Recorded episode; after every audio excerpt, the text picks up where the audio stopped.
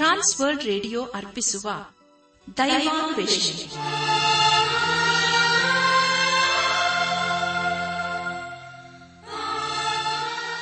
ಒಲಮೆಯ ಶ್ರೋತೃ ಬಾಂಧವರೇ ಈಗ ಪ್ರಸಾರವಾಗುವ ದೈವಾನ್ವೇಷಣೆ ಕಾರ್ಯಕ್ರಮವನ್ನು ಆಲಿಸಲು ನಿಮ್ಮನ್ನು ಹೃತ್ಪೂರ್ವಕವಾಗಿ ಕ್ರಿಸ್ತೇಸುವಿನ ಹೆಸರಿನಲ್ಲಿ ಆಮಂತ್ರಿಸುತ್ತೇವೆ.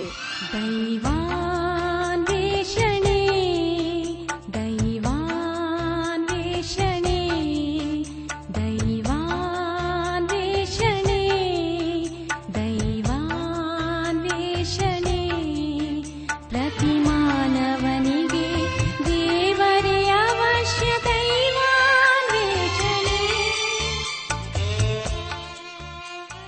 ಶ್ರೋತೃಗಳೇ ನಿಮ್ಮ ಉತ್ತೇಜನಕರವಾದ ಪತ್ರ, ಇಮೇಲ್ ಹಾಗೂ ದೂರವಾಣಿ ಕರೆಗಳಿಗಾಗಿ ನಾವು ಚಿರಋಣಿಗಳಾಗಿದ್ದೇವೆ ಈ ದಿನವೂ ಸಹ ನಮ್ಮ ಕಾರ್ಯಕ್ರಮವನ್ನು ಆಲಿಸಿ ಪತ್ರ ಬರೆಯಿರಿ. ದೇವರ ವಾಕ್ಯಗಳನ್ನು ಕೇಳಿ ಅದರಂತೆ ಕೈಕೊಂಡು ನಡೆಯುವಂತವರು ಧನ್ಯರೆಂದು ಸತ್ಯವೇದವು ತಿಳಿಸುತ್ತದೆ. ಆದ್ದರಿಂದ ಪ್ರಿಯರೇ, ನೀವು ಶ್ರದ್ಧೆಯಿಂದ ದೇವರ ಸಂದೇಶವನ್ನು ಆಲಿಸಿ ದೈವಾಶೀರ್ವಾದವನ್ನು ಪಡೆಯಿರಿ. ಕಾರ್ಯಕ್ರಮದ ಕೊನೆಯಲ್ಲಿ ತಿಳಿಸುವ ನಮ್ಮ ವಿಳಾಸಕ್ಕೆ ಪತ್ರ ಬರೆಯಲು ಮರೆಯದಿರಿ. ಬನ್ನಿ ಪ್ರಿಯರೇ, ಆಲಿಸಿರಿ ದೈವಾನ್ವೇಷಣೆ ಕಾರ್ಯಕ್ರಮವನ್ನು.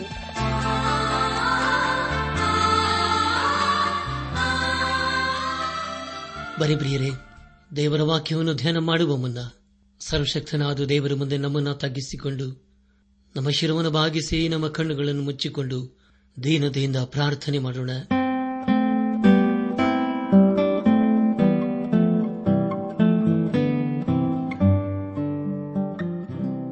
ನಮ್ಮನ್ನು ಬಹಳವಾಗಿ ಪ್ರೀತಿ ಮಾಡಿ ಸಾಕಿ ಸಲಹುವ ನಮ್ಮ ರಕ್ಷಕನಲ್ಲಿ ತಂದೆಯಾದ ದೇವರೇ, ನಿನ್ನ ಪರಿಶುದ್ಧವಾದ ನಾಮವನ್ನು ಕೊಂಡಾಡುತ್ತಾ ನಿನ್ನನ್ನೇ ಆರಾಧಿಸುತ್ತಾ ನಿನ್ನನ್ನೇ ಘನಪಡಿಸುತ್ತೇವಪ್ಪ. ನಿನ್ನ ನಮ್ಮನಿಷ್ಟೋ ಪ್ರೀತಿ ಮಾಡಿದಂಥ ದೇವರು, ಯೇಸು ಕ್ರಿಸ್ತನ ಮೂಲಕ ನಿನ್ನ ಮಕ್ಕಳನ್ನಾಗಿ ನಮ್ಮನ್ನು ಅಂಗೀಕರಿಸಿಕೊಂಡು ನಿನ್ನ ಜೀವಳ ಮಾರ್ಗದಲ್ಲಿ ನಮ್ಮ ನಡೆಸುತ್ತಾ ಬಂದಿರೋದಕ್ಕಾಗಿ ದೇವ ನಿನ್ನನ್ನು ಕೊಂಡಾಡುತ್ತೇವೆ. ನಿನ್ನ ನಮ್ಮ ಜೀವಿತದಲ್ಲಿ ಮಾಡಿದಂಥ ಉಪಕಾರಗಳು ಅವು ಅಸಂಖ್ಯವಾಗಿವೆ. ನಾ ಬೇಡುವುದಕ್ಕಿಂತಲೂ ಅಪೇಕ್ಷಿಸುವುದಕ್ಕಿಂತಲೂ ಅಧಿಕವಾದದನ್ನೇ ದೇವ, ನಿನ್ನ ನಮ್ಮ ಜೀವಿತದಲ್ಲಿ ಅನುಗ್ರಹಿಸಿದ್ದಕ್ಕಾಗಿ ನಿನ್ನನ್ನು ಕೊಂಡಾಡುತ್ತೇವೆ ಈಗ ಕರ್ತನೆ, ನಿನ್ನ ಜೀವಳ ವಾಕ್ಯವನ್ನು ಧ್ಯಾನ ಮಾಡುವ ಮುನ್ನ ನಮ್ಮನ್ನೇ ಸಜೀವ ಯಜ್ಞವಾಗಿ ನಿನ್ನ ಸಕೋಪಿಸುತ್ತೇವೆ ಅಪ್ಪ, ನೀನೇ ನಮ್ಮನ್ನು ಶುದ್ಧೀಕರಿಸು, ನೀನೇ ನಮ್ಮನ್ನು ಆಶೀರ್ವದಿಸು. ನಮ್ಮನ್ನು ಉಪಯೋಗಿಸಿಕೊಂಡು ನೀನೇ ಮಹಿಮೆ ಹೊಂದು ದೇವ. ಘನ ಮಾನ ಮಹಿಮೆ, ಪ್ರಭಾವಗಳು ನಿನಗೆ ಮಾತ್ರ ಸಲ್ಲುವುದಾಗಲಿ. ನಮ್ಮ ಪ್ರಾರ್ಥನೆ ಸ್ತೋತ್ರಗಳನ್ನು ನಮ್ಮ ಒಡೆಯನು ನಮ್ಮ ರಕ್ಷಕನು ಲೋಕ ವಿಮೋಚಕನೂ ಆದ ಯೇಸು ಕ್ರಿಸ್ತನ ದಿವ್ಯ ನಾಮದಲ್ಲಿ ಸಮರ್ಪಿಸಿಕೊಳ್ಳುತ್ತೇವೆ ತಂದೆಯೇ. ಆಮೇಲೆ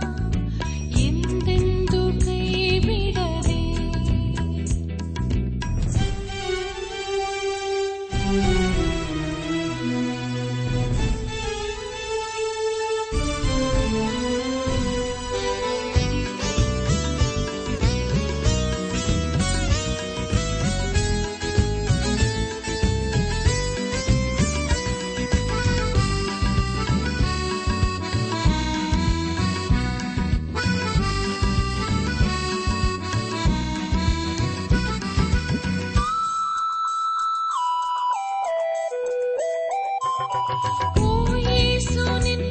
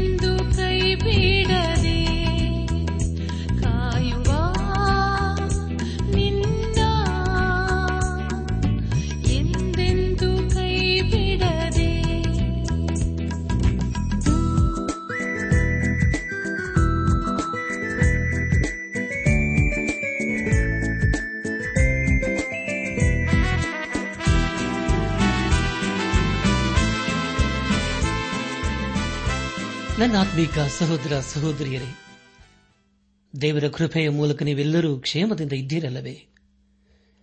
ನೀವು ಯಾವಾಗಲೂ ಸಂತೋಷ, ಸಮಾಧಾನದಿಂದ ಇರಬೇಕೆಂಬುದೇ ನಮ್ಮ ಅನುದಿನದ ಪ್ರಾರ್ಥನೆಯಾಗಿದೆ. ಯಾರು ದೇವರ ವಾಕ್ಯಕ್ಕೆ ವಿಧೇಯರಾಗಿ ಬದ್ಧರಾಗಿ ಜೀವಿಸುತ್ತಾರೋ, ಖಂಡಿತವಾಗಿ ದೇವರ ದೃಷ್ಟಿಯಲ್ಲಿ ಅವರೇ ಭಾಗ್ಯವಂತರು, ಅವರೇ ಧನ್ಯರು. ಹೇಗೆಂದರೆ ಪ್ರಿಯರೇ, ದೇವರಂಥವರ ಜೀವಿತದಲ್ಲಿ ತನ್ನ ಉನ್ನತವಾದಂಥ ವಾಗ್ದಾನಗಳನ್ನು ನೆರವೇರಿಸುತ್ತಾನೆ. ಕಳೆದ ಕಾರ್ಯಕ್ರಮದಲ್ಲಿ ನಾವು ಎಚ್ಕೆಲ್ ಪ್ರವಾದನೆ ಗ್ರಂಥದ ಮೂವತ್ಮೂರನೇ ಅಧ್ಯಾಯ ಹದಿನೆಂಟನೇ ವಚನದಿಂದ ಮೂವತ್ನಾಲ್ಕನೇ ಅಧ್ಯಾಯದ ಇಪ್ಪತ್ತೆಂಟನೇ ವಚನದವರೆಗೆ ಧ್ಯಾನ ಮಾಡಿಕೊಂಡು ಅದರ ಮೂಲಕ ನಮ್ಮ ನಿಜ ಜೀವಿತಕ್ಕೆ ಬೇಕಾದ ಅನೇಕ ಆತ್ಮೀಕ ಪಾಠಗಳನ್ನು ಕಲಿತುಕೊಂಡು ಅನೇಕ ರೀತಿಯಲ್ಲಿ ಆಶೀರ್ವಿಸಲ್ಪಟ್ಟಿದ್ದೇವೆ. ಇದೆಲ್ಲ ದೇವರಾತ್ಮನ ಸಹಾಯ ಹಾಗೂ ಕಾರ್ಯವಾಗಿದೆ. ದೇವರಿಗೆ ಮಹಿಮೆಯುಂಟಾಗಲಿ. ಧ್ಯಾನ ಮಾಡಿದಂತಹ ವಿಷಯಗಳನ್ನು ಈಗ ನೆನಪು ಮಾಡಿಕೊಂಡು ಮುಂದಿನ ಭೇದ ಭಾಗಕ್ಕೆ ಸಾಗೋಣ. ಯಹೂದ ದೇಶದಲ್ಲಿ ಉಳಿದವರ ದುರಾಚಾರವು, ಅವರ ದುರ್ಗತಿಯು, ಅಶ್ರದ್ಧೆಯ ಸರವಣ ಎಂಬುದಾಗಿಯೂ, ಇಸ್ರಾಯೇಲ್ ಎಂಬ ಮಂದೆಯ ಕುರುಬರ ಸ್ವಾರ್ಥತೆ, ಯಹೋವನೇ ಒಳ್ಳೆಯ ಕುರುಬನು ಎಂಬುದಾಗಿಯೂ ದುರ್ಬಲರಿಗೆ ಪ್ರಬಲರ ಹಿಂಸೆ ಹಾಗೂ ದೇವರ ಕೃಪಾ ಪೂರಕವಾದ ಒಡಂಬಡಿಕೆ ಎಂಬ ವಿಷಯಗಳ ಕುರಿತು ನಾವು ಧ್ಯಾನ ಮಾಡಿಕೊಂಡೆವು ಧ್ಯಾನ ಮಾಡಿದ್ದಂಥ ಎಲ್ಲ ಹಂತಗಳಲ್ಲಿ ದೇವಾದಿದೇವನೇ ನಮ್ಮನ್ನು ನಡೆಸಿದನು. ದೇವರಿಗೆ ಮಹಿಮೆಯುಂಟಾಗಲಿ. ಇಂದು ನಾವು ಸತ್ಯವೇದದಲ್ಲಿ ಇಪ್ಪತ್ತಾರನೇ ಪುಸ್ತಕವಾಗಿರುವ ಎಹೆಚ್ಕೆಲ್ ಪ್ರವಾದನೆ ಗ್ರಂಥದ ಮೂವತ್ತೈದನೇ ಅಧ್ಯಾಯ ಒಂದರಿಂದ ಮೂವತ್ತೇಳನೇ ಅಧ್ಯಾಯದ ಹದಿನಾಲ್ಕನೇ ವಚನದವರೆಗೆ ಧ್ಯಾನ ಮಾಡಿಕೊಳ್ಳೋಣ. ಪ್ರಿಯ ದೇವಜನರೇ, ಈ ವಚನಗಳಲ್ಲಿ ಬರೆಯಲ್ಪಟ್ಟಿರುವಂತಹ ಮುಖ್ಯ ವಿಷಯಗಳು ಯಧೋಮಿನ ವಿಷಯವಾದ ದೈವೋಕ್ತಿ, ಇಸ್ರಾಯೇಲರ ಮುಂದಿನ ಸೌಭಾಗ್ಯವು, ಮನಶುದ್ಧಿಯು, ಹಾಗೂ ಒಣಗಿದ ಎಲುಬುಗಳ ಪುನರುಜ್ಜೀವನ ಎಂಬುದಾಗಿ. ಅನಾತ್ಮಿಕ ಸಹೋದರ ಸಹೋದರಿಯರೇ, ಮುಂದೆ ಮುಂದೆ ನಾವು ಧ್ಯಾನ ಮಾಡುವಂತಹ ಎಲ್ಲ ಹಂತಗಳಲ್ಲಿ ದೇವರನ್ನು ಆಚರಿಸಿಕೊಂಡು ಮುಂದೆ ಮುಂದೆ ಸಾಗೋಣ. ಏಜ್ಗಿಲ್ ಪ್ರವಾದನೆ ಗ್ರಂಥ ಮೂವತ್ತೈದು ಹಾಗೂ ಮೂವತ್ತಾರನೇ ಅಧ್ಯಾಯಗಳಲ್ಲಿ ಇಸ್ರಾಯೇಲರ ಮುಂದಿನ ಬಿಡುಗಡೆ ಕುರಿತು ನಾವು ತಿಳಿದುಕೊಳ್ಳುತ್ತೇವೆ. ಇಸ್ರಾಯೇಲರು ಸಮಾಧಾನದಲ್ಲಿ ಜೀವಿಸಬೇಕಾದರೆ ಅಥವಾ ಅವರ ದೇಶದಲ್ಲಿ ಸಮಾಧಾನ ನೆಲೆಸಬೇಕಾದರೆ ಎರಡು ವಿಷಯಗಳು ಆಗಬೇಕು. ಮೊದಲದಾಗಿ ಏಧೋಮೆರಿಗೆ ನ್ಯಾಯ ತೀರ್ಪಾಗಬೇಕು ಎರಡನೇದಾಗಿ ಇಸ್ರಾಯೇಲರಿಗೆ ನ್ಯಾಯ ತೀರ್ಪಾಗಬೇಕು ಹಾಗೂ ಅವರ ಪಾಪಗಳು ಕ್ಷಮಿಸಲ್ಪಡಬೇಕು. ಪ್ರಿಯರೇ, ಈಗಾಗಲೇ ಏಧೋಮೆರಿಗೆ ನ್ಯಾಯ ತೀರ್ಪಾಗಿದೆ. ಹಾಗೂ ಇಸ್ರಾಲರ ಶತ್ರುಗಳಿಗೆ ನ್ಯಾಯ ತೀರ್ಪಾಗಬೇಕಾಗಿದೆ.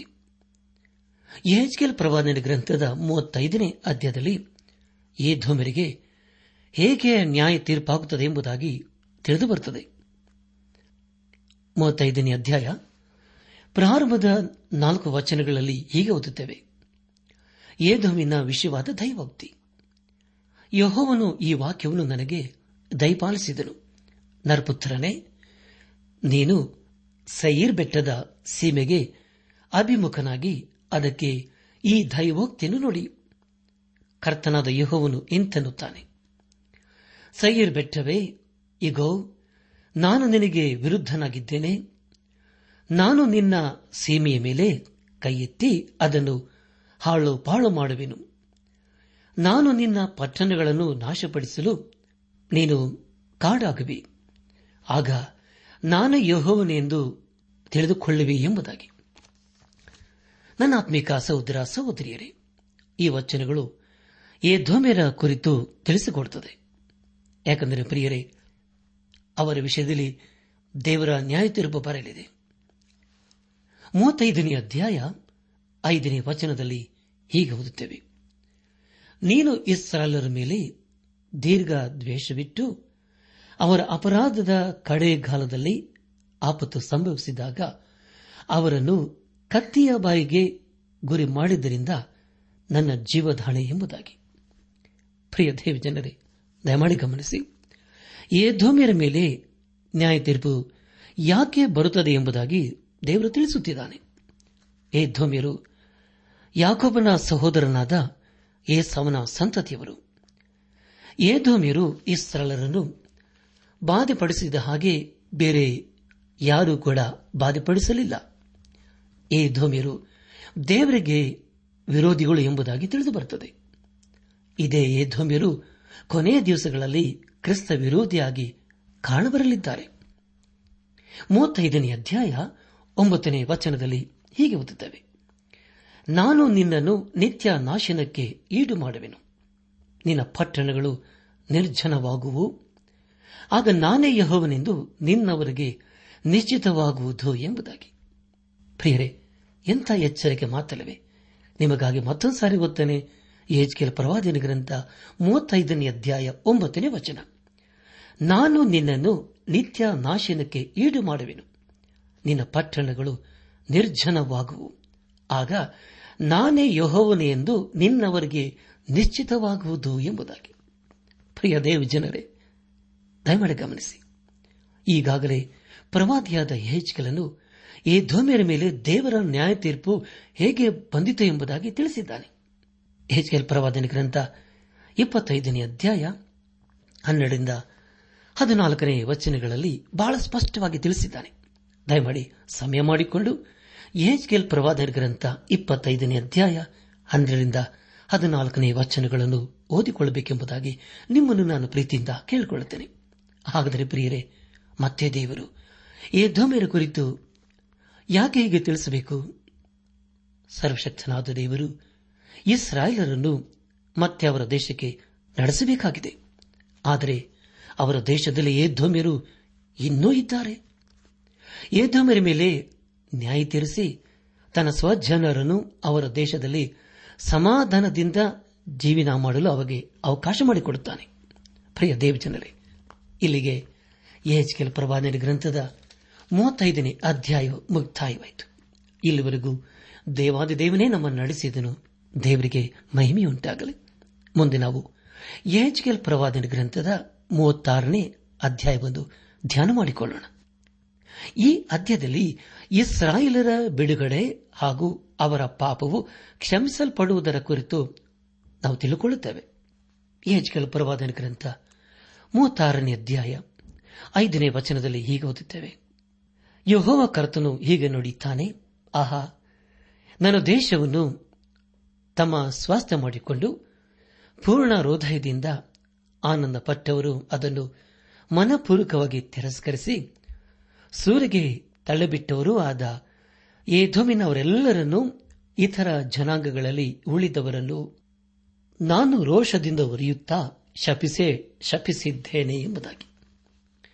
ನನ್ನ ಆತ್ಮಿಕ ಸಹೋದರ ಸಹೋದರಿಯರೇ, ಈಗಾಗಲೇ ಸರ್ವಶಕ್ತನಾದ ದೇವರು ದುಷ್ಟರನ್ನು ಶಿಕ್ಷಿಸಬೇಕೆಂಬುದಾಗಿ ತೀರ್ಮಾನಿಸಿದ್ದಾನೆ. ಮತ್ತನ ಬರೆದ ಸುವಾರ್ತೆ ಐದನೇ ಅಧ್ಯಾಯ ಐದನೇ ವಚನದಲ್ಲಿ ಹೀಗೆ ಓದುತ್ತೇವೆ ಅದೇನೆಂದರೆ ಶಾಂತರು ಧನ್ಯರು, ಅವರು ಭೂಮಿಗೆ ಬಾಧ್ಯರಾಗುವರು ಎಂಬುದಾಗಿ. ಆದರೂ ಪ್ರಿಯರೇ, ಈ ದಿವಸಗಳಲ್ಲಿ ದುಷ್ಟರೇ ಅಭಿವೃದ್ಧಿಯನ್ನು ಕಾಣುತ್ತಾ ಇದ್ದರಲ್ಲವೇ? ಚದರಿ ಹೋದ ಇಸ್ರಾಲರನ್ನು ಮತ್ತೆ ದೇವರು ಅವರ ದೇಶಕ್ಕೆ ತರುತ್ತಾನೆ ಎಂಬುದಾಗಿ ಈಗಾಗಲೇ ಪ್ರವಾದಿಸಲಾಗಿದೆ. ಅದು ಒಂದು ದಿವಸ ಖಂಡಿತವಾಗಿ ನೆರವೇರುತ್ತದೆ. ಯಾಜ್ಗೆಲ್ ಪ್ರವಾದನೆ ಗ್ರಂಥ ಮೂವತ್ತಾರನೇ ಅಧ್ಯಾಯ ಆರರಿಂದ ಎಂಟನೇ ವಚನಗಳನ್ನು ಓದುವಾಗ ಹೀಗಿರಲು ಇಸ್ರಾಯೇಲ್ ದೇಶದ ವಿಷಯವಾದ ಈ ದೈವೋಕ್ತಿಯನ್ನು ಅದರ ಬೆಟ್ಟ ಗುಡ್ಡ ತೊರೆತಗ್ಗುಗಳಿಗೆ ನುಡಿಯಬೇಕೆಂದು ಅಪ್ಪಣೆಯಾಗಿದೆ. ಕರ್ತನದ ಯಹೋನ್ ಇಂತೆನ್ನುತ್ತಾನೆ. ಆಹಾ, ನಾನು ಕೋಪದ್ರೇಕದಿಂದಲೂ ರೋಷಾವೇಶದಿಂದಲೂ ಮಾತಾಡಿದ್ದೇನೆ. ನೀವು ಅನ್ಯ ಜನಾಂಗಗಳಿಂದ ಅವಮಾನವನ್ನು ಅನುಭವಿಸಿದ್ದಿರಲ್ಲ? ಆದ ಕಾರಣ ಕರ್ತನಾದ ಯಹೋವನು ಇಂತೆನ್ನುತ್ತಾನೆ. ನಿಮ್ಮ ಸುತ್ತಣ ಈ ಅನ್ಯ ಜನಾಂಗಗಳೇ ತಮ್ಮ ಮೇಲೆ ಬಿದ್ದ ಅವಮಾನವನ್ನು ಅನುಭವಿಸುವುದು ಖಂಡಿತ ಎಂದು ಕೈ ಪ್ರಮಾಣ ಮಾಡಿದ್ದೇನೆ. ಇಸ್ರಾಯೇಲಿನ ಪರ್ವತಗಳೇ, ನಿಮ್ಮ ಗಿಡಗಳು, ರೆಂಬೆಗಳನ್ನು ಹರಡಿಕೊಂಡು ನನ್ನ ಜನರ ಇಸ್ರಾಲರಿಗೆ ಫಲ ಕೊಡುವವು ಅವರ ಬರುವಿಕೆಯು ಸಮೀಪವಾಯಿತು ಎಂಬುದಾಗಿ. ಕರ್ತನ ಪ್ರಿಯರಾದವರೇ, ಒಂದು ದಿವಸ ಬರುತ್ತದೆ. ಆಗ ಆತನೇ ಸರ್ವಶಕ್ತನಾದ ದೇವರು ಎಂಬುದಾಗಿ ಎಲ್ಲರಿಗೂ ಸ್ಪಷ್ಟವಾಗಿ ತಿಳಿದು ಬರುತ್ತದೆ. ಇಲ್ಲಿಗೆ ಎಚ್ಕೆಲ್ ಪ್ರವಾದನೆ ಗ್ರಂಥದ ಮೂವತ್ತಾರನೇ ಅಧ್ಯಾಯವು ಮುಕ್ತಾಯವಾಯಿತು. ಇಲ್ಲಿವರೆಗೂ ದೇವಾದಿ ದೇವನೇ ನಮ್ಮನ್ನು ನಡೆಸಿದನು. ದೇವರಿಗೆ ಮಹಿಮೆಯುಂಟಾಗಲಿ ಮುಂದೆ ನಾವು ಎಚ್ಕೆಲ್ ಪ್ರವಾದನೆ ಗ್ರಂಥದ ಮೂವತ್ತೇಳನೇ ಅಧ್ಯಾಯವನ್ನು ಧ್ಯಾನ ಮಾಡಿಕೊಳ್ಳೋಣ. ಪ್ರಿಯ ದೇವಿ ಜನರೇ, ಈ ಅಧ್ಯಾಯದಲ್ಲಿ ನಾವು ಒಣಗಿದ ಎಲುಬುಗಳ ಪುನರ್ಜೀವನದ ಕುರಿತು ತಿಳಿದುಕೊಳ್ಳುತ್ತೇವೆ ಈ ಅಧ್ಯದಲ್ಲಿ ಇಸ್ರಾಲರ ಪುನರ್ಜೀವನದ ಕುರಿತು ನಾವು ತಿಳಿದುಕೊಳ್ಳುತ್ತೇವೆ ಎಚ್ಕೆಲ್ ಪರವಾದೇನ ಗ್ರಂಥ ಮೂವತ್ತೇಳನೇ ಅಧ್ಯಾಯ ಪ್ರಾರಂಭದ ಎರಡು ವಚನಗಳಲ್ಲಿ ಹೀಗೆ ಓದಿದ್ದೇವೆ ನಾನು ಯುಹೋವನ ಹಸ್ತಸ್ಪರ್ಶದಿಂದ ಪರವಶನಾಗಿರಲು ಆತನು ತನ್ನ ಆತ್ಮದ ಮೂಲಕ ನನ್ನನ್ನು ಒಯ್ದು ಎಲುಬುಗಳಿಂದ ತುಂಬಿದ್ದ ಒಂದು ತಗ್ಗಿನಲ್ಲಿ ಇಳಿಸಿ, ನಾನು ಆ ಎಲುಬುಗಳ ಮಧ್ಯೆ ತಗ್ಗನ್ನು ಬಳಸಿಕೊಂಡು ಬರುವಂತೆ ಮಾಡಿದನು. ಈಗ ತಗ್ಗಿನ ಮೇಲೆಲ್ಲ ತೀರ ಒಣಗಿದ ಎಲುಬುಗಳು ಲೆಕ್ಕವಿಲ್ಲದಷ್ಟು ಬಿದ್ದಿದ್ದವು ಎಂಬುದಾಗಿ. ಪ್ರಿಯ ದೇವ ಜನರೇ ಅರಸನಾದ ನೆವಕತ್ ನೇಚರನು ಯರೂಸೆಲೆಮನ್ನು ನಾಶ ಮಾಡುವುದಕ್ಕೆ ಮುಂಚಿತವಾಗಿ ಪ್ರವಾದಿಯಾದ ಯಹೆಚ್ಕೆಲನು ಯರೂಸೆಲೆಮಿನ ದರ್ಶನವನ್ನು ಕಂಡನು. ಹಾಗೆ ತೆಗೆದುಕೊಂಡು ಹೋಗುವುದು ದೇವರಿಗೆ ಕಷ್ಟದ ಸಂಗತಿಯಲ್ಲ. ಅದೇ ರೀತಿಯಲ್ಲಿ ದೇವರು ತನ್ನ ಆತ್ಮದ ಮೂಲಕ ಯಹೆಚ್ಕೇಲನನ್ನು ಒಯ್ದು ಎಲುಬುಗಳಿಂದ ತುಂಬಿದ್ದ ಒಂದು ತಗ್ಗಿನಲ್ಲಿ ಇಳಿಸಿ ಅವನು ಆ ಎಲುಬುಗಳ ಮಧ್ಯೆ ತಗ್ಗನ್ನು ಬಳಸಿಕೊಂಡು ಬರುವಂತೆ ಮಾಡಿದನು. ಪ್ರಿಯರೇ, ಇದು ಎಂಥ ಅದ್ಭುತವಾದಂತಹ ಸಂಗತಿಯಲ್ಲವೇ? ಪ್ರಾರಂಭದ ಎರಡು ವಚನಗಳಲ್ಲಿ ಹೀಗೆ ಓದಿಕೊಂಡಿದ್ದೇವೆ. ಅದೇನೆಂದರೆ, ನಾನು ಯಹೋವನ ಅಸ್ತಸ್ಪರ್ಶದಿಂದ ಪರವಶನಾಗಿರಲು ಆತನು ತನ್ನ ಆತ್ಮದ ಮೂಲಕ ನನ್ನನ್ನು ಒಯ್ದು ಎಲುಬುಗಳಿಂದ ತುಂಬಿದ್ದ ಒಂದು ತಗ್ಗಿನಲ್ಲಿ ಇಳಿಸಿ, ನಾನು ಆ ಎಲುಬುಗಳ ಮಧ್ಯೆ ತಗ್ಗನ್ನು ಬಳಸಿಕೊಂಡು ಬರುವಂತೆ ಮಾಡಿದನು. ಈಗೋ ತಗ್ಗಿನ ಮೇಲೆಲ್ಲ ತೀರಾ ಒಣಗಿದ ಎಲುಬುಗಳು ಲೆಕ್ಕವಿಲ್ಲದಷ್ಟು ಬಿದ್ದಿದ್ದವು ಎಂಬುದಾಗಿ.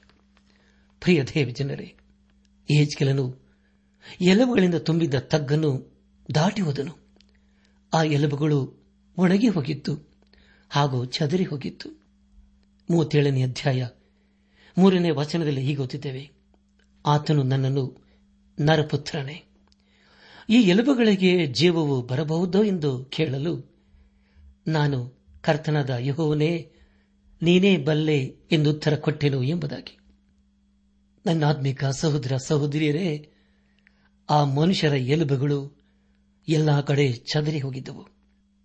ದೇವರು ಯಹೆಜ್ಕೆಲನಿಗೆ ಒಂದು ಪ್ರಶ್ನೆಯನ್ನು ಕೇಳಿದನು. ಅದನೆಂದರೆ, ನರಪುತ್ರನೇ ಈ ಎಲುಬುಗಳಿಗೆ ಜೀವವು ಬರಬಹುದು ಎಂಬುದಾಗಿ. ಅದಕ್ಕೆ ಉತ್ತರವಾಗಿ ಹೆಚ್ಚಿಗಲನು ಎಲ್ಲವನ್ನೂ ನೀನೇ ಬಲ್ಲೆ ಎಂಬುದಾಗಿ ಹೇಳುತ್ತಾನೆ. ನಮ್ಮ ಧ್ಯಾನವನ್ನು ಮುಂದುವರೆಸಿ. ಎಚ್ಕೆಲ್ ಪ್ರಭಾದನ ಗ್ರಂಥ, ಮೂವತ್ತೇಳನೇ ಅಧ್ಯಾಯ.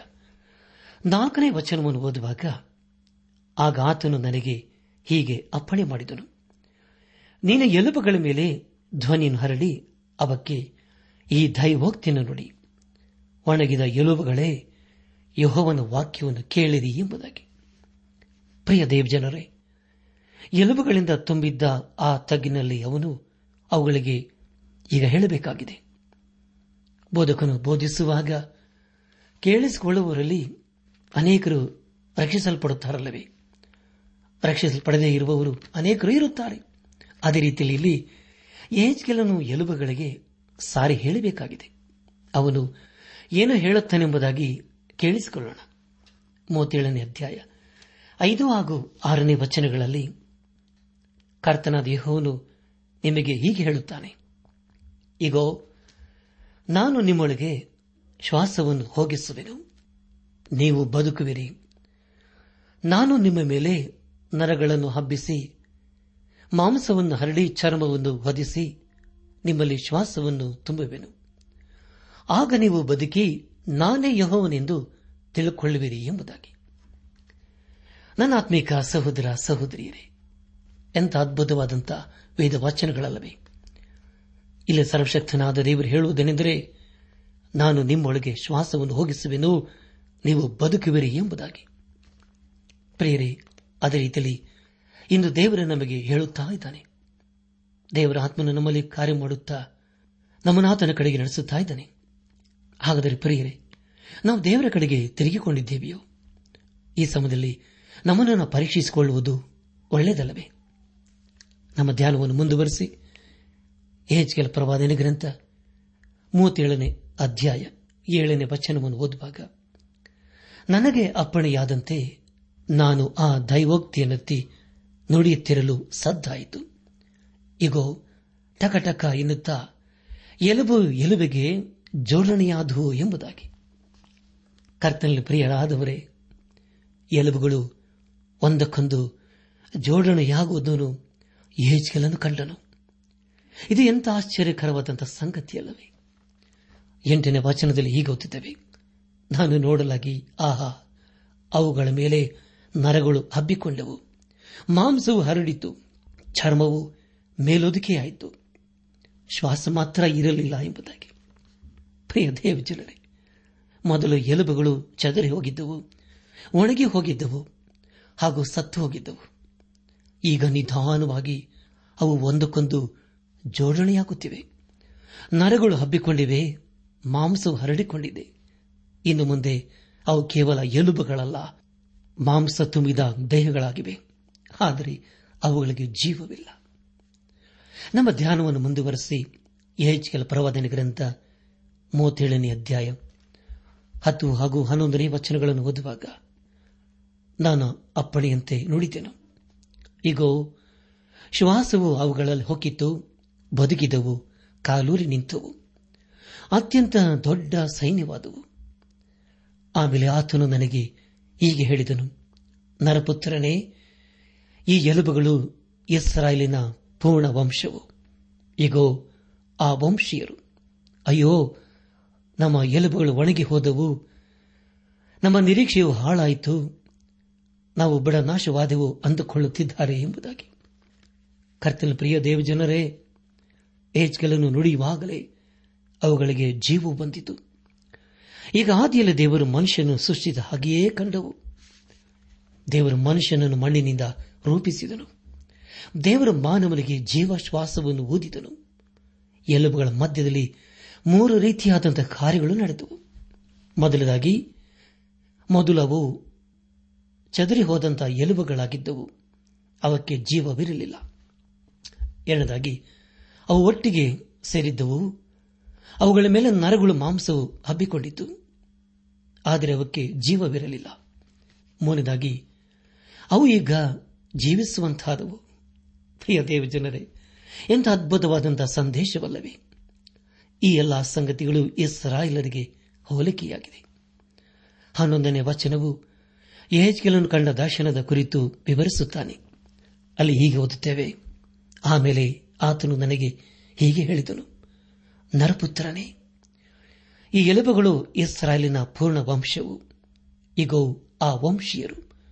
ಅಯ್ಯೋ, ನಮ್ಮ ಎಲುಬುಗಳು ಒಣಗಿ ಹೋದವು. ನಮ್ಮ ನಿರೀಕ್ಷೆಯು ಹಾಳಾಯಿತು. ನಾವು ಬಡ ನಾಶವಾದೆವು ಅಂದುಕೊಳ್ಳುತ್ತಿದ್ದಾರೆ ಎಂಬುದಾಗಿ. ಪ್ರಿಯ ದೇವಜನರೇ ಇಲ್ಲಿ ನಾವು ಇಸ್ರಾಲರ ಕುರಿತು ತಿಳ್ಕೊಳ್ಳುತ್ತಾ ಇದ್ದೇವೆ. ಆದರೆ ವಿಶ್ವಾಸಗಳ ಸಭೆಗಳ ಕುರಿತಾಗಿ ಅಲ್ಲ. ಇಸ್ರಾಯೇಲರು ಸರಿಯಾಳುಗಳಾಗಿ ನಿರೀಕ್ಷೆಯಿಲ್ಲದೆ ಒಂದು ಹಂತದಿಂದ ಮತ್ತೊಂದು ಹಂತಕ್ಕೆ ಸಾಗುತ್ತಿದ್ದರು. ಸುಳ್ಳು ಪ್ರವಾದಿಗಳವರಿಗೆ ಸುಳ್ಳು ಪ್ರವಾದಿಗಳನ್ನು ಹೇಳಿ ಹೇಳಿ ಅವರಿಗೆ ದಾರಿ ತಪ್ಪಿಸುತ್ತಿದ್ದರು. ಆದರೆ ಈಗ ಯರುಸಲೇಂ ನಾಶವಾಗಿದೆ. ಈಗ ಈ ಸರಳರು ತಮ್ಮ ನಿರೀಕ್ಷೆ ಹಾಳಾಗಿದೆ ಎಂಬುದಾಗಿ ಅಂದುಕೊಂಡಿದ್ದಾರೆ. ಕೊನೆಯದಾಗಿ ಕೆಲ ಪ್ರವಾದನೆ ಗ್ರಂಥ ಮೂವತ್ತೇಳನೇ ಅಧ್ಯಾಯ ಹನ್ನೆರಡರಿಂದ ಹದಿನಾಲ್ಕನೇ ವಚನದವರೆಗೆ ಓದುವಾಗ, ಆದ ಕಾರಣ ನೀನು ಈ ದೈವೋಕ್ತಿನವರಿಗೆ ನುಡಿ, ಕರ್ತನಾದ ಯಹೋನು ಇಂತೆನ್ನುತ್ತಾನೆ. ನನ್ನ ಜನರೇ, ನೋಡಿರಿ, ನಾನು ನಿಮ್ಮ ಗೋರಿಗಳನ್ನು ತೆರೆದು ಅವುಗಳೊಳಗಿಂದ ನಿಮ್ಮನ್ನು ಎಬ್ಬಿಸಿ ಇಸ್ರಾಯೇಲ್ ದೇಶಕ್ಕೆ ಸೇರ ಮಾಡುವೆನು. ನನ್ನ ಜನರೇ, ನಾನು ನಿಮ್ಮ ಗೋರಿಗಳನ್ನು ತೆರೆದು ಅವುಗಳೊಳಗಿಂದ ನಿಮ್ಮನ್ನು ಎಬ್ಬಿಸಿದಾಗ ನಾನೇ ಯಹೋವನೆಂದು ನಿಮಗೆ ದೃಢವಾಗುವುದು. ನಾನು ನನ್ನ ಶ್ವಾಸವನ್ನು ನಿಮ್ಮಲ್ಲಿ ಹೋಗಿಸಿ, ನಿಮ್ಮನ್ನು ಬದುಕಿಸಿ, ನಿಮ್ಮ ದೇಶದಲ್ಲಿ ನೆಲಗೊಳಿಸುವೆನು. ಆಗ ಯಹೋವನಾದ ನಾನೇ ಇದನ್ನು ನುಡಿದು ನಡೆಸಿದ್ದೇನೆಂದು ತಿಳಿದುಕೊಳ್ಳುವರಿ. ಇದು ಯೋಹೋವನ ಸಂಕಲ್ಪ ಎಂಬುದಾಗಿ. ನನ್ನ ಆತ್ಮಿಕ ಸಹೋದರ ಸಹೋದರಿಯರೇ, ಇದು ಎಂತಹ ನಿರೀಕ್ಷೆಯ ಸಂದೇಶವಲ್ಲವೇ? ಒಂದು ಕಾಲದಲ್ಲಿ ಸರಳರು, ಸತ್ತಂತವರಾಗಿದ್ದರು. ಒಣಗಿ ಹೋಗಿದ್ದರು, ಚದರಿ ಹೋಗಿದ್ದರು. ಆದರೆ ಈಗ ಅವರ ದೇಹದ ಮೇಲೆ ನರಗಳು ಹಬ್ಬಿಕೊಂಡಿವೆ ಮಾಂಸವು ಹರಡಿ ಚರ್ಮವನ್ನು ಒದಿಸಿ ಅವುಗಳಿಗೆ ದೇವರು ಶ್ವಾಸವನ್ನು ಊದಿಸಿದ್ದಾನೆ. ಈಗ ಅವರು ಜೀವಿಸುವಂತವರಾಗಿದ್ದಾರೆ. ದೇವರಿಗೆ ಮಹಿಮೆಯುಂಟಾಗಲಿ ಅದೇ ದೇವರು ನಮ್ಮನ್ನು ಕೂಡ ಪ್ರೀತಿ ಮಾಡುತ್ತಾನೆ. ಅದೇ ದೇವರು ನಮ್ಮ ಜೀವಿತದಲ್ಲಿ ಅಂತ ಕಾರ್ಯಗಳು ಮಾಡಲು ಆತ ಇಷ್ಟವುಳ್ಳವನಾಗಿದ್ದಾನೆ. ಆದುದರಿಂದ ಪ್ರಿಯ ದೇವ ಜನರೇ, ಹಿಂದೆ ನಾವು ದೇವರ ಕಡೆಗೆ ನಾವು ತಿರುಗಿಕೊಳ್ಳೋಣ. ಆತ ನಮಗೆ ಜೀವ ಕೊಟ್ಟಿದ್ದಾನೆ. ಈ ಜೀವದಿಂದ ನಾವು ದೇವರನ್ನು ಘನಪಡಿಸೋಣ. ಯೇಸು ಕ್ರಿಸ್ತನನ್ನು, ನಮ್ಮ ಸ್ವಂತ ರಕ್ಷಕನು, ವಿಮೋಚಕನು, ನಾಯಕನೆಂಬುದಾಗಿ ಹಿಂದೆ ನಮ್ಮ ಹೃದಯದಲ್ಲಿ ಅಂಗೀಕರಿಸಿಕೊಂಡು ಆತನ ಮಾರ್ಗದಲ್ಲಿ ನಾವು ಜೀವಿಸುತ್ತಾ, ನಮ್ಮ ಜೀವಿತದ ಮೂಲಕ ದೇವರನ್ನು ಘನಪಡಿಸುತ್ತ, ಆತನನ್ನೇ ಆರಾಧನೆ ಮಾಡುತ್ತಾ ಆತನ ಆಶೀರ್ವಾದಕ್ಕೆ ನಾವು ಪಾತ್ರರಾಗೋಣ. ಹಾಗಾಗುವಂತೆ ತಂದೆಯಾದ ದೇವರು ಯೇಸು ಕ್ರಿಸ್ತನ ಮೂಲಕ ನಮ್ಮೆಲ್ಲರನ್ನು ಆಶೀರ್ವದಿಸಿ ನಡೆಸಲಿ.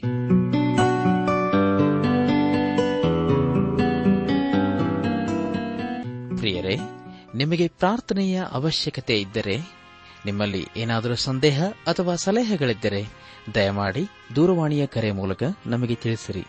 ನಮ್ಮ ಮೊಬೈಲ್ ದೂರವಾಣಿ ಸಂಖ್ಯೆ ಒಂಬತ್ತು ಎಂಟು ನಾಲ್ಕು ಐದು ಆರು ಒಂದು ಆರು ನಾಲ್ಕು ಒಂದು ಎರಡು.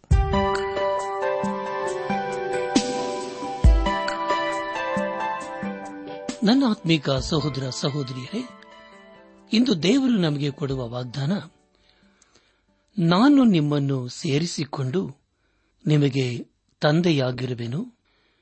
ನೀವು ನನಗೆ ಕುಮಾರ ಕುಮಾರಿಯರೂ ಆಗಿರುವರೆಂದು ಸರ್ವಶಕ್ತನಾದ ಕರ್ತನು ಹೇಳುತ್ತಾನೆ.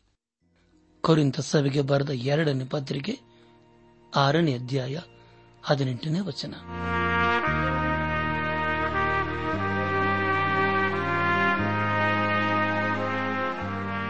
ದೈವಾನ್ವೇಷಣೆ ಕಾರ್ಯಕ್ರಮ ಹೇಗಿತ್ತು ಪ್ರಿಯರೇ?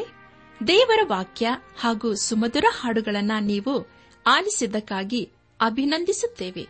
ನಾವು ಪ್ರಸಾರ ಮಾಡುವ ಹಾಡುಗಳು ನಿಮಗೆ ಮೆಚ್ಚುಗೆಯಾದರೆ ನಮಗೆ ತಿಳಿಸಿರಿ.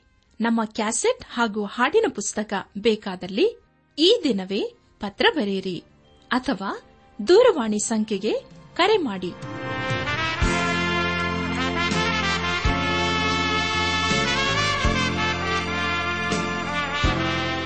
ನಮ್ಮ ವಿಳಾಸ ದೈವಾನ್ ವೇಷಣೆ ಟ್ರಾನ್ಸ್ ವರ್ಲ್ಡ್ ರೇಡಿಯೋ ಇಂಡಿಯಾ, ಟಪಾಲು ಸಂಖ್ಯೆ ನಾಲ್ಕು ಮೂರು ಎರಡು ಸೊನ್ನೆ, ಬೆಂಗಳೂರು ಐದು ಆರು ಸೊನ್ನೆ ಸೊನ್ನೆ ನಾಲ್ಕು ಮೂರು.